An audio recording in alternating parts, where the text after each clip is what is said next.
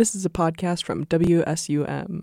The opinions expressed in this podcast do not reflect the views of WSUM, the University of Wisconsin Madison, or its Board of Regents.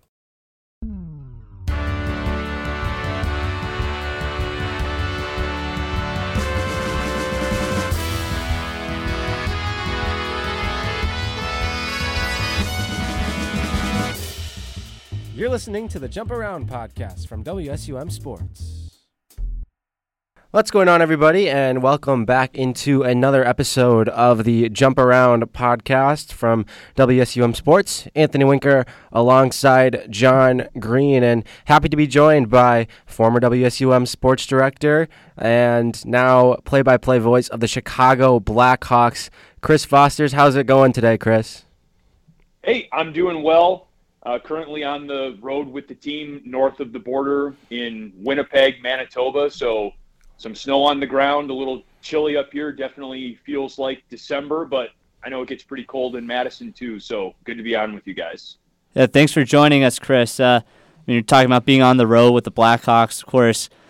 Uh, I think we have to go and mention what's it like covering rookie Connor Bedard in his first year. I mean, that's got to be quite interesting on a personal note, it's uh, it's a ton of fun for me to just have a front row seat to the start of Connor Bedard's career. Certainly one of the most hyped amateur athletes to enter the highest level of his sport professionally. Uh, I, I, think in some time, and it's uh, I got to say it's a it's a real special experience for me to just be able to cover his career this closely and see how it unfolds, especially in this very, very preliminary stage. So he's uh, he's a ton of fun to watch on the ice, of course, and he's equally impressive with how he's handled all of the pressure, all of the media scrutiny, and all of the fan adoration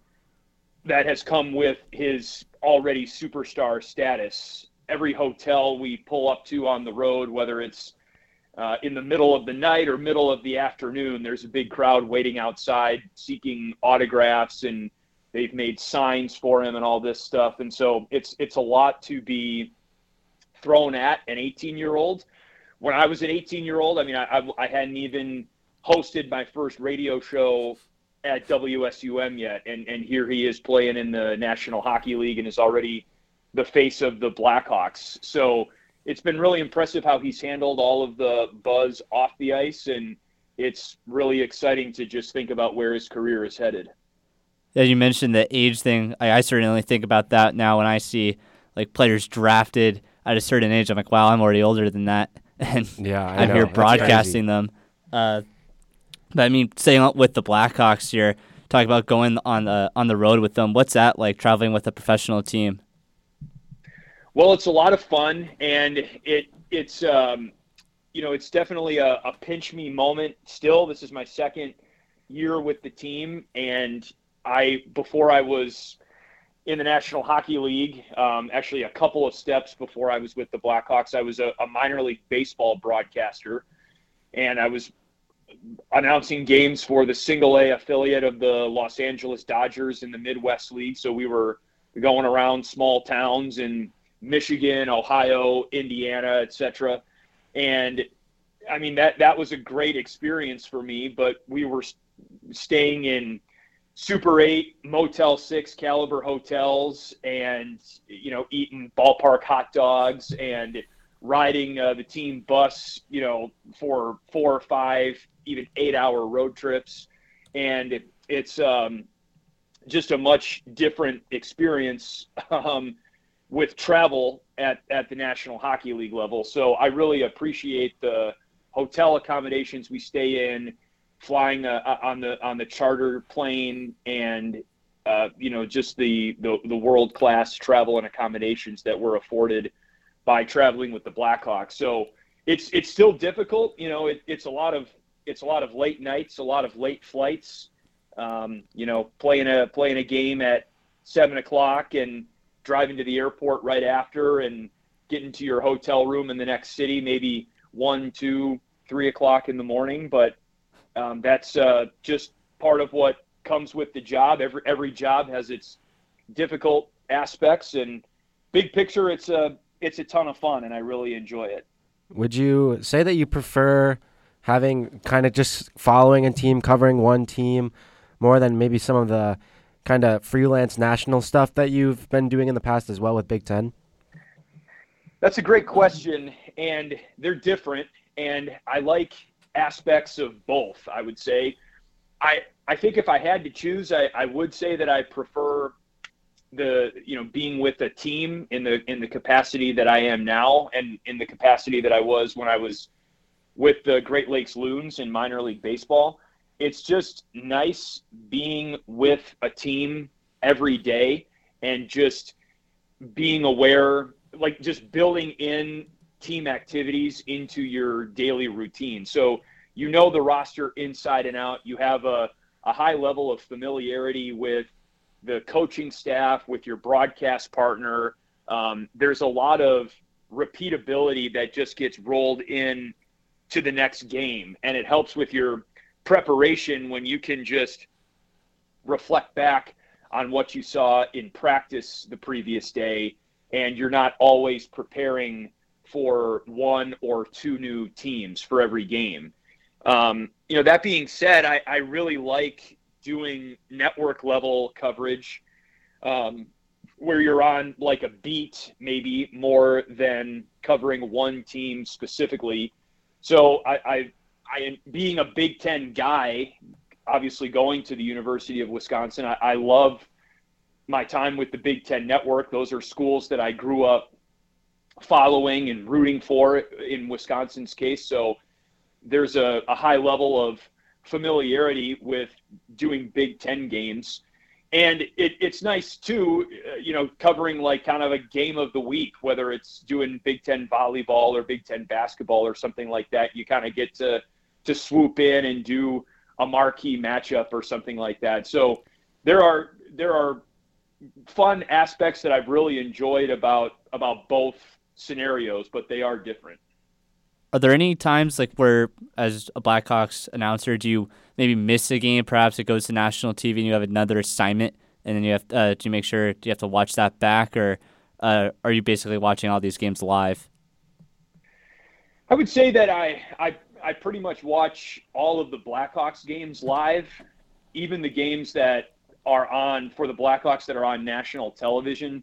I'll either be there in person watching in the press box, just not calling it, um, or watching on on TV at home. So uh, I I don't really, and and I, and that's very important for me too personally. Even the the Blackhawks games that I don't do because they're on TNT or ESPN, it's still really important for me to watch those games to just continue to go through the at least simulation of doing every game because if I if I miss a, a Blackhawks game, then I, I feel a little bit out of the loop in a way, just because you're with the team every day and one day off, so to speak, can kind of make you feel like you've missed something. So um, I, I really try and watch every Blackhawks game live, and obviously the vast majority of the games I'm announcing them, but even the ones that I'm not, I still try and watch live, and then I try and whoever the Blackhawks are playing next, I try and watch that team's previous game as well, but that's usually on demand more often than not. And then in terms of, you know, having to cover them about basically year round, uh, you know, here at WSUM, we're told to be, maybe be mostly neutral towards like the Wisconsin teams, Big Ten Plus, we're told to be neutral towards the teams. Uh, for the Blackhawks, would you say you maybe sway towards Chicago a bit, or you uh, try not to overdo it?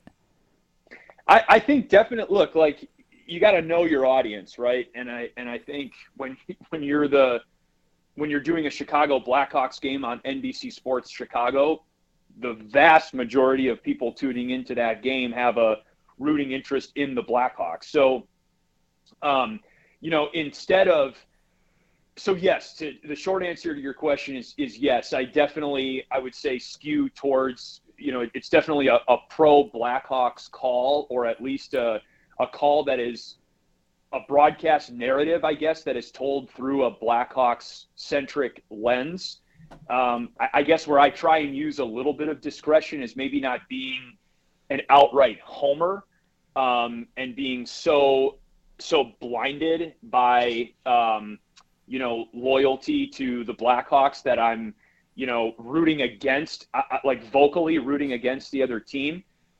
I, I try and instead just maybe celebrate or emphasize the good moments for for the Blackhawks and just kind of reinforce positivity that way.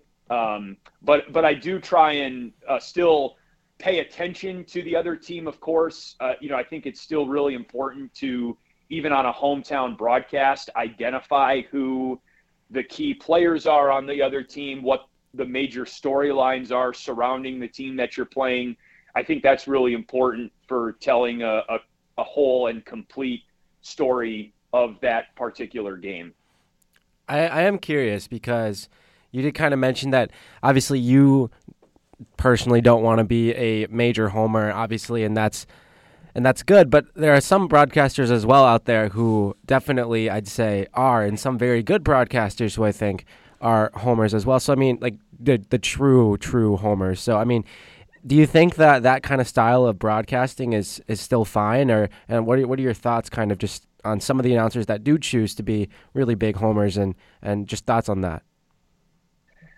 Yeah, I, I think uh, I, I think that fans, especially on on local broadcasts, they really want to hear that their local announcer is passionate about their team and sort of shares the passion that they have as fans toward their team. And and I, I certainly want to convey that as well. Um, I, I, I think that you can but but also along with that, I want to have a very professional broadcast, and so I think if you can if you can convey um, that you care about the, the athletes on the team, you care about the coaches, you know, you care about the success of the team that you're broadcasting because you know how hard that they work. I mean, you see them at practice every day, you see them on the on the team plane every trip you know the work that they're putting in. You know, I think if you can, that's I guess for me what I try and convey. That's how I try and show that hey, I'm I'm I'm the Blackhawks announcer at the end of the day. I think there's a line that you can cross into a lack of professionalism on a broadcast, maybe where you um, second guess coaching decisions or state your opinion on uh, calls made on the field where you know maybe you maybe you berate the referees or something like that. So I, I think you can cross a line into just being unprofessional.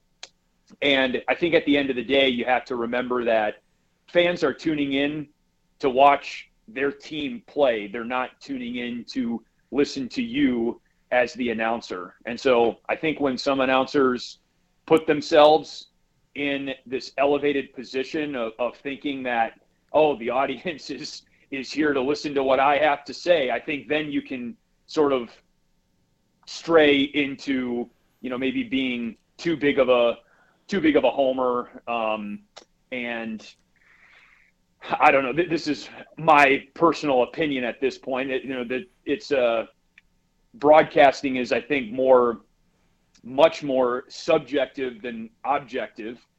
Um, and, and so I think you have to know, again, getting back to what I said before about knowing your audience, I think in pro sports, there in, in pro sports major market like Chicago, I, I think it's better to have um, a more buttoned up, polished call than maybe if you're the play by play voice of a of a college team in a in a small town somewhere um, where there's you know just a different sort of relationship between the fans and the team.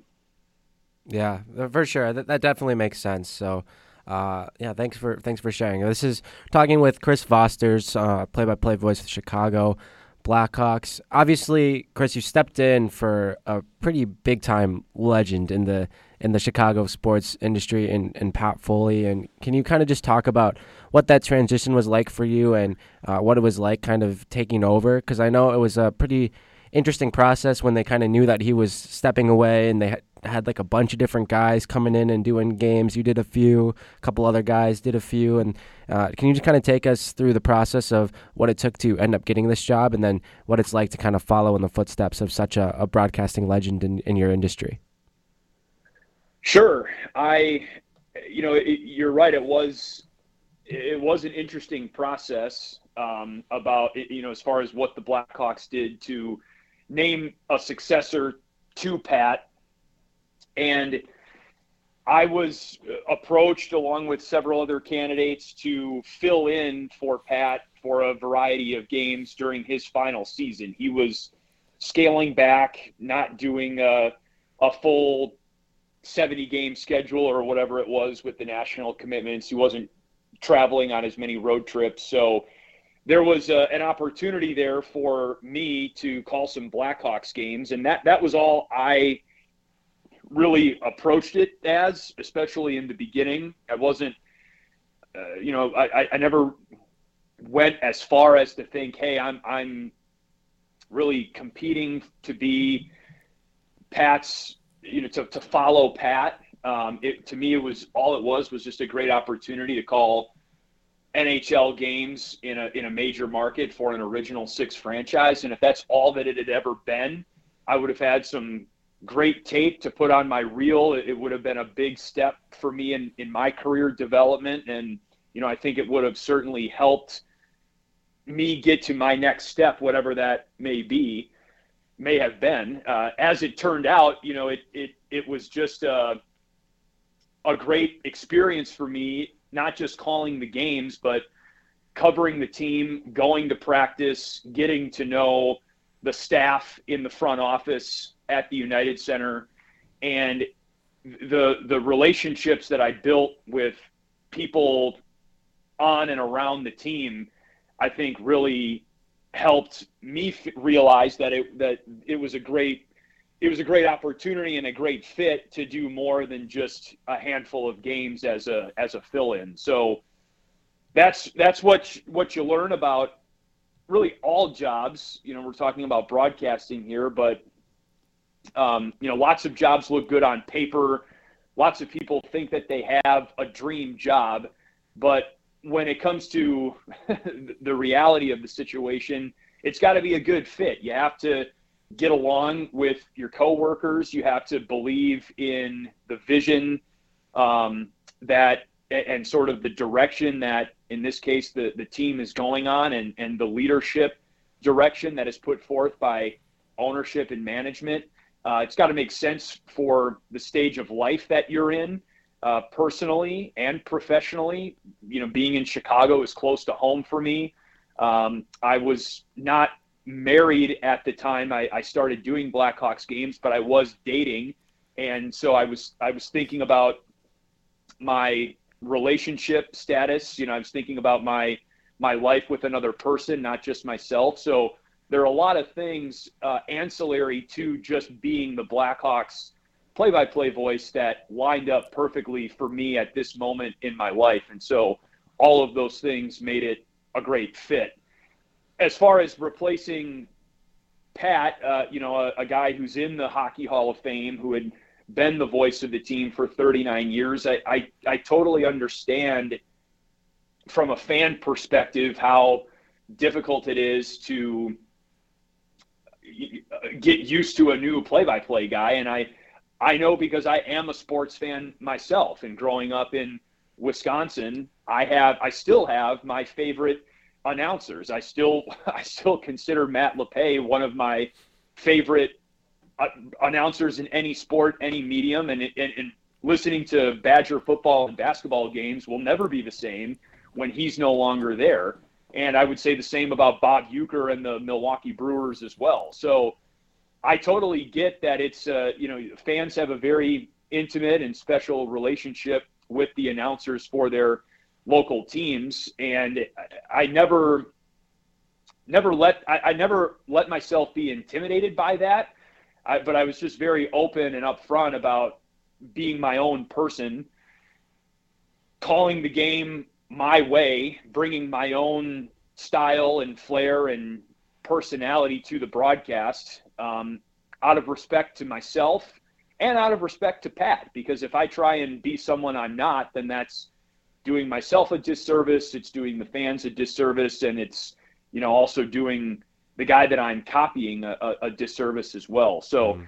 and Pat was great to me through the process. Also, you know, he uh, we we talked um, as I was kind of onboarding with the Blackhawks, and he was always great about reminding me that it you know when it when I'm in the booth, it's my booth, and he doesn't have any sort of invisible bearing or presence on on things when when I'm in the chair. And so that that I really appreciated him saying that, and that also kind of gave me the freedom to just kind of do go in there and and do my thing. And it's been uh, it's certainly been a learning process, but it's been a lot of fun, and the fans have been really great about everything. Yeah, for sure, and. That's very very cool to hear. And by the way, you said you did grow up in Wisconsin. I am kind of curious, trying to get a, like a Wisconsinite per, perspective because obviously Wisconsin does not have an NHL team, and me and my enormous amount of pull have been banging the drum for Milwaukee to get a team because uh, I think that'd be awesome. But obviously, not yet. But I mean, is the hometown team the Blackhawks for Wisconsin, or is it the Wild? I, I haven't really, I, I don't really, I'm not really 100 percent sure. I've heard conflicting things. I think you could make an argument both directions. And it was really interesting. So, well, and, and I can answer this a couple of different ways. I know that my parents, for example, um, who live in the Milwaukee suburbs, they they get Minnesota Wild games on television, and they they never get Blackhawks games, even though Chicago in proximity is much closer yeah. to Milwaukee than Minneapolis or St. Paul is. Um, you know, the Bally Sports uh, affiliation is in Milwaukee, and not NBC Sports there's not an NBC RSN regional sports network in Milwaukee. So it's ironic, but I think the Wild are more accessible on linear television in Milwaukee than the Blackhawks are. So going into previous the, the previous season, the Blackhawks had an exhibition game against the Wild at Fiserv Forum in Milwaukee, the home of the Bucks, of course. And I did that game, and I was surprised, frankly, at how many Minnesota Wild fans were there. The game was a sellout, um, but I, I, would say it was close to a 50 50 split between fans in Blackhawks jerseys and, and fans in, in Wild sweaters. And then there was also, and, and there is also, and I do know this, a, a, a fairly sizable pocket of Nashville Predators fans in Milwaukee because of the affiliation with the Milwaukee Admirals, yeah, who have yeah. been the Predators AHL affiliate since the Predators joined the NHL 25 years ago. So um, I thought it was a cool event having the Blackhawks preseason game in Milwaukee. It almost it almost felt like an all-star game type atmosphere in terms of fan representation. You saw lots of different Blackhawks and Wild and just other NHL team gear from across the league. So, um, kind of hard to pinpoint, but I definitely know that there are Blackhawks fans in Milwaukee and there are Blackhawks bars in Milwaukee. So it's kind of a, uh, I guess, a melting pot of NHL fandom. Sounds like they need their own team then, huh? I, yeah, it's funny you say that. I mean, because I, I, I certainly think that exhibition will be revisited by the NHL in the not too distant future. Obviously, the, the future of the Arizona Coyotes franchise in Metropolitan Phoenix is up in the air. But I got I don't I don't want to rain on your parade, but when I hear NHL exhibition or relocation cities mentioned, I hear places like Houston, Salt Lake City, yeah, Kansas City, um, even Atlanta again before I, I hear of Milwaukee. Yeah, I, I I keep up with some of that stuff, and it is obviously tough. But I, I just I do think that it'd be it'd be so good if they can make it happen because you got obviously the stadium that's already proven that they can handle hockey in in Fiserv between obviously the exhibition between the Wild and the Blackhawks, and then the Kwik Trip Holiday Face Off that they host every year for uh, the, like the Wisconsin men's hockey, and then you also have so many natural rivalries. You wouldn't if they moved Arizona to Milwaukee, you wouldn't have to mess up divisions. It just feels it feels so perfect in my in my head. But yeah, obviously it does seem like they're looking other directions. But uh, you know, it is what it is, I guess. I, I think I think it it could be a, a sleeping giant for sure. I think Wisconsin as a state has got a, a rich hockey history and tradition. There are certainly a lot of NHL players who have come from the state. Obviously, there's a there's a huge college fan base in Wisconsin because of the Badgers' history on both the men's and women's side. So, I, I think there would definitely be fertile ground for for an NHL team to take root there. And and yeah, as as a Wisconsin guy, I I would be all for that. I think that would be a lot of fun also. Yes, now transitioning perhaps to the state of Wisconsin and your time at WSUM or calling games in general on radio for Wisconsin. Uh, any maybe games that just jump out at you that you recall from your time here at WSUM or calling women's hockey? Uh, absolutely. I mean, um, like men's men's and men's and women's hockey for sure. I did a lot of men's hockey games on the radio, and that was the first sport that I ever called on WSUM.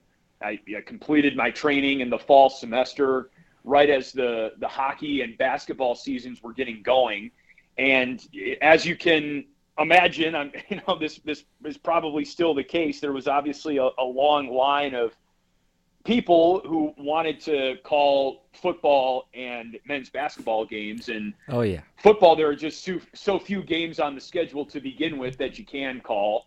Um, so hockey you know there were two games a weekend it's a really long season there were just tons of opportunities to get on the air doing doing hockey so um, that that will always you know I'll always have a soft spot in in my heart for the sport because of really I, I feel in some ways it's where I got my start. And then you know the women's team was was so good. They're still so good. Obviously, um, they won a national championship my sophomore year. Uh, I did not call it. It was it was still kind of when I was ramping up my involvement at the student radio station. But I remember, uh, you know, my senior year and my junior year taking trips to the WCHA uh, final face-off. One year we went up to to Amsoil Arena in Duluth, which was a ton of fun. Um, you know, they built and opened LaBahn Arena in my time at the school and started doing Student U broadcast there. So I hmm. that was my first foray into into television announcing beyond just radio. Um, but I, I would say the the game for me that will would be number one that I called on the student radio station would have been the the 2013 Rose Bowl game. So that would have been the 2012 season between Wisconsin and Stanford, uh, just because it was the Rose Bowl and it was, you know, the Badgers went to three straight Rose Bowls when I was a student there. They lost them all, sadly, and uh, had a chance to win all three. The Stanford game was probably the most boring of the three, but uh, you know that was a a pretty mediocre Wisconsin team that um, really only qualified for the Rose Bowl because of NCAA violations committed by Ohio State, which yeah. precluded them from from playing in the Rose Bowl that year. So, um, but but still, it was a it was a tremendous experience. We were literally on the on the roof of Rose Bowl Stadium with like the the snipers with these you know just absolutely enormous sniper rifles next to us uh, and it you know just a that that backdrop that of course you see on television every year with the mountains in the background it was it was uh it was really really cool just traveling going out there with all the equipment and and and your buddies and uh, getting on the air and it was uh, it was a ton of fun yeah, I mean, during at least my time, and maybe concluding Anthony's time, I don't think Wisconsin will have the luxury of going to the Rose Bowl. Yeah, uh, probably not. we've we've had the guaranteed yeah. rate bowl and probably the Music City Bowl this year. Yeah, and then the other thing well, too is that, that that was cool that you mentioned. Me and John both had the opportunity to go to Duluth last year for the Frozen Four for the women's hockey team, and that that was an absolute blast as well. So. That's awesome. That's a great. That's a great arena up there. Duluth is a really cool town. I think. Um, and if, if the Badgers get the Music City Bowl, I mean, hey, Nashville's a, a pretty easy drive. I'm excited. Dude. That's uh, yeah, that'd be a lot of fun. Yeah, I got my fingers crossed there. Nashville, very fun city. I've been, I, I hear. So I'm definitely that's that's where me selfishly is hoping that Wisconsin ends up. But it is a it is a great city. Having having been there for uh, Blackhawks Predators games, and then um, b- baseball hosts their winter meetings in in Nashville periodically. And I, when I was in minor league baseball, I would always go to the winter meetings. So Nashville's a great town. I would stay away from Broadway, at least in terms of where you find a place to stay. Just go there and visit, but don't don't pick a hotel close to Broadway because it'll be you, you won't get much sleep. It'll be pretty loud. we'll keep that in mind for sure. In terms of also time here, and you know, you mentioned you did uh, minor league baseball uh, for the Loons. Did you call any softball during your time here at Wisconsin? Absolutely, yes. Uh, and you know that's another thing that uh, if I had, you know, if I if I ruled the world, I would uh, I would bring a baseball Yes. team back to back to Wisconsin. But um, no, had some Yeah. great had some great times calling Wisconsin softball at Goodman Diamond. Um, you know, and and again, like just thinking back to the mindset that I was in when I was in college, I, I was like, okay, I get all these great experiences calling football or covering football, basketball, hockey, um, at, at you know just through the student radio station, and then you know softball was a great spring sport, but then just realizing that I didn't have any baseball on my resume, that's Mhm. kind of what initially propelled me to start looking for jobs in minor league baseball and in summer collegiate baseball and and um, so you know I I had never like I, I didn't know how to fill out a scorebook until I started doing softball games at uh, at Wisconsin. So um, you know just some I, I I really learned some really great kind of foundational things um, about broadcasting in my time at Wisconsin that I that I have carried with me throughout throughout my career and you know kind of can trace my my time um, back to those those original moments and experiences. So yeah, it was uh, that that was a ton of fun. I'd say on the baseball side, uh, I personally, uh, I'm from LA, so I'm a Dodgers fan. So when you've mentioned the Loons, I got to, you know, uh, I'm a bit interested in there. Do you recall any, you know, like players or prospects that you got to announce during your time there? Like, because I think was it Walk? I think Walker Buehler and Will Smith may have been there during your time. Absolutely, yeah. No, I, I the so the Dodgers during my time with the Loons had one of the top farm systems in all of baseball, and they still do. But uh, yeah, like the so the Loons won the Midwest League championship in 2016, and Walker Buehler was on that team. Um, you know, I we we went out to uh went out to a bar in downtown Midland. You know, one of three in the whole town afterwards, and and celebrated that uh, championship. So that was that was a pretty special night. And Will Smith came along the following year in 2017, I believe, but he was there during my time there. Gavin Lux, um, you know, another another Wisconsin guy from from Kenosha, as a matter of fact, was on the loons when I was there. Dustin May, um, you know, even even like uh, Victor Gonzalez, who closed out the World Series for the Dodgers in 2020. He was a Great Lakes loon. Um, uh, Tony Gonsolin. I mean, it was uh, yeah, Zach McKinstry. Just uh, ton, tons of guys, tons of guys. It was a, it was a lot of fun seeing those prospects kind of kind of come up. As for, I mean, uh, I know you mentioned Gonsolin. I don't know how much there was about his obsession with cats back then, because I know Joe Davis for the Dodgers mentions that a lot. Uh, but how, do you ever try and force like for Walker Buehler? You know, I mean, it seems like it's on that pedestal, but the whole Ferris Bueller stuff, just have to get it in there. Well, it, it you know, needless to say, it was discussed. Um, his last name is spelled differently than Ferris Bueller's last name, so you know, it's not like it's not an exact reference, I guess that you can that you can make. And uh, but but his, you know, he leans into it. I mean, his his Twitter handle is Yeah. Bueller's Day Off. Yeah. So, um, you know, he's he obviously he he leans into it and plays it up. I didn't I didn't want to, you know, go over the top or anything like that or beat a dead horse. But yeah, it was Yeah. it was totally mentioned. You, I mean, that's that's that's the easy stuff as a broadcaster. You kind of you gotta you gotta get those in for sure. Yeah. Um, Yeah, that's that's the easy stuff. But then when it's you know when it's an eight-one game in the Right. in the seventh inning, and you know all the fans have left, that's uh, that's when you really kind of work for your your paycheck. Yeah, for sure. Uh, in in terms of you know, obviously you've pretty but pretty young age actually honestly have had a pretty decent career for yourself so far, and obviously for aspiring broadcasters like most of us obviously here at WSUM uh, what's the biggest piece of advice that you that you have that you've received or that you've just kind of learned throughout your career that uh, would be that stuff that you think that young broadcasters should know Well, I, I think that what what has allowed me, you know, there there are several several things. You know, uh, certainly a combination of of luck and good fortune and being in the right place at the right time and and good skill and relationship building and getting to know and and meeting the right people. I, I guess breaking it down in, into a, a couple general categories.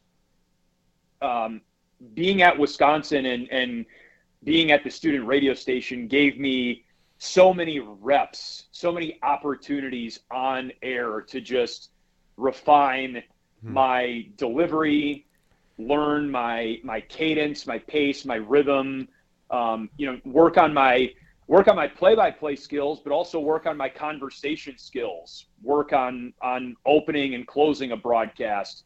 Working on getting in and out of commercial break. Uh, working with an analyst, and so as I said, I, I did football and men's and women's basketball, men's and women's hockey, um, softball, volleyball, wrestling. I mean, I, I did so many sports, and that was my uh, that that was my approach coming out of college as well. I, I took that with me into the into and, and still have it with me to this day. But especially in the early years of my career out of college, it was all about reps and just finding a way to do as many games as I possibly could because I think that's that's the the best way to get better is just by rinsing and repeating and going through the process time and time again. And then you couple that with self-evaluation. You got to take the time to sit down and listen to you know, it doesn't have to be the entire broadcast, but you got to take the time to listen to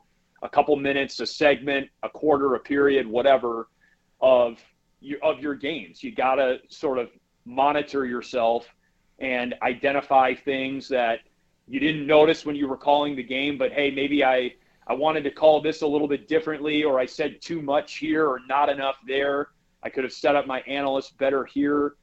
You've got to you've got to get the reps but then also do something with it and and you do that by listening to yourself on tape or watching yourself on camera and then get feedback from other people and that that's how you not only get better but also get your name out there and the networking the networking component is huge and uh, brand building is huge and you gotta put yourself out there to other people in the industry and you got to put yourself out there on social media as well and uh, just let people know that you're out there and what you're up to and what you're doing and um, you that that's I guess kind of the big picture bullet points that I would that I would suggest to people who are looking to to get a start in this.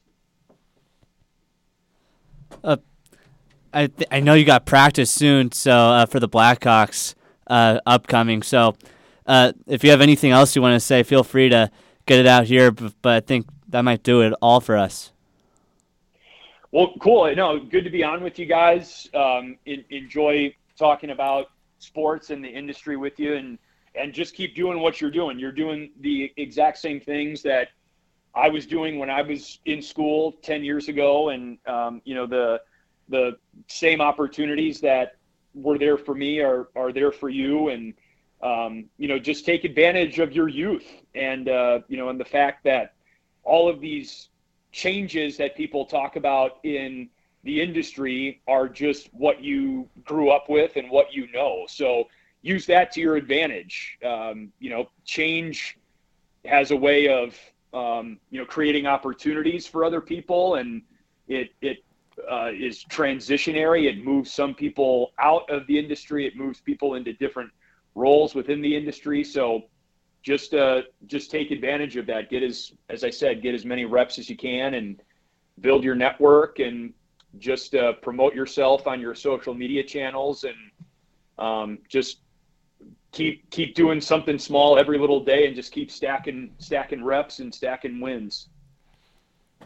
All right, Chris. Thank you so much for taking the time. I'll let you go get to practice. Good luck to you, and less so for me to the Blackhawks as a Wild fan, but uh, but uh, obviously, good luck the, with the rest of the season and, and moving forward. Sounds good. Yeah, it looks like it looks like uh, as you know, as, as difficult as it is seeing uh, Dean Evason get get fired, John Hynes has has uh, looked like he's been a breath of fresh air for the Wild. So, but uh, yeah, it's a great, great, good old Central Division rivalry. So no no offense taken. Don't worry. awesome. Yep. Thank you, Chris. All right, see you guys. Be good and yeah, keep in touch. All right, that was Chris Vosters, play-by-play voice of the Chicago Blackhawks. Appreciate him taking some time out of his extremely, extremely busy schedule with obviously the Blackhawks in season to be our, our guest for this episode of Jump Around. And obviously, that was like a 40 minute interview. So took took up a lot of time. And I think that's going to officially wrap it up for this episode of the Jump Around podcast. Thanks again for tuning in. Uh, and as always, uh, you can obviously find the rest of the episodes. We've done a lot of cool work with a bunch of different guests and a bunch of cool stuff. And obviously, we hope to bring a lot more of these fun interview guests kind of type of podcast to you moving forward. So thanks again for listening and for the support. And as always, on Wisconsin, Anthony and John signing off.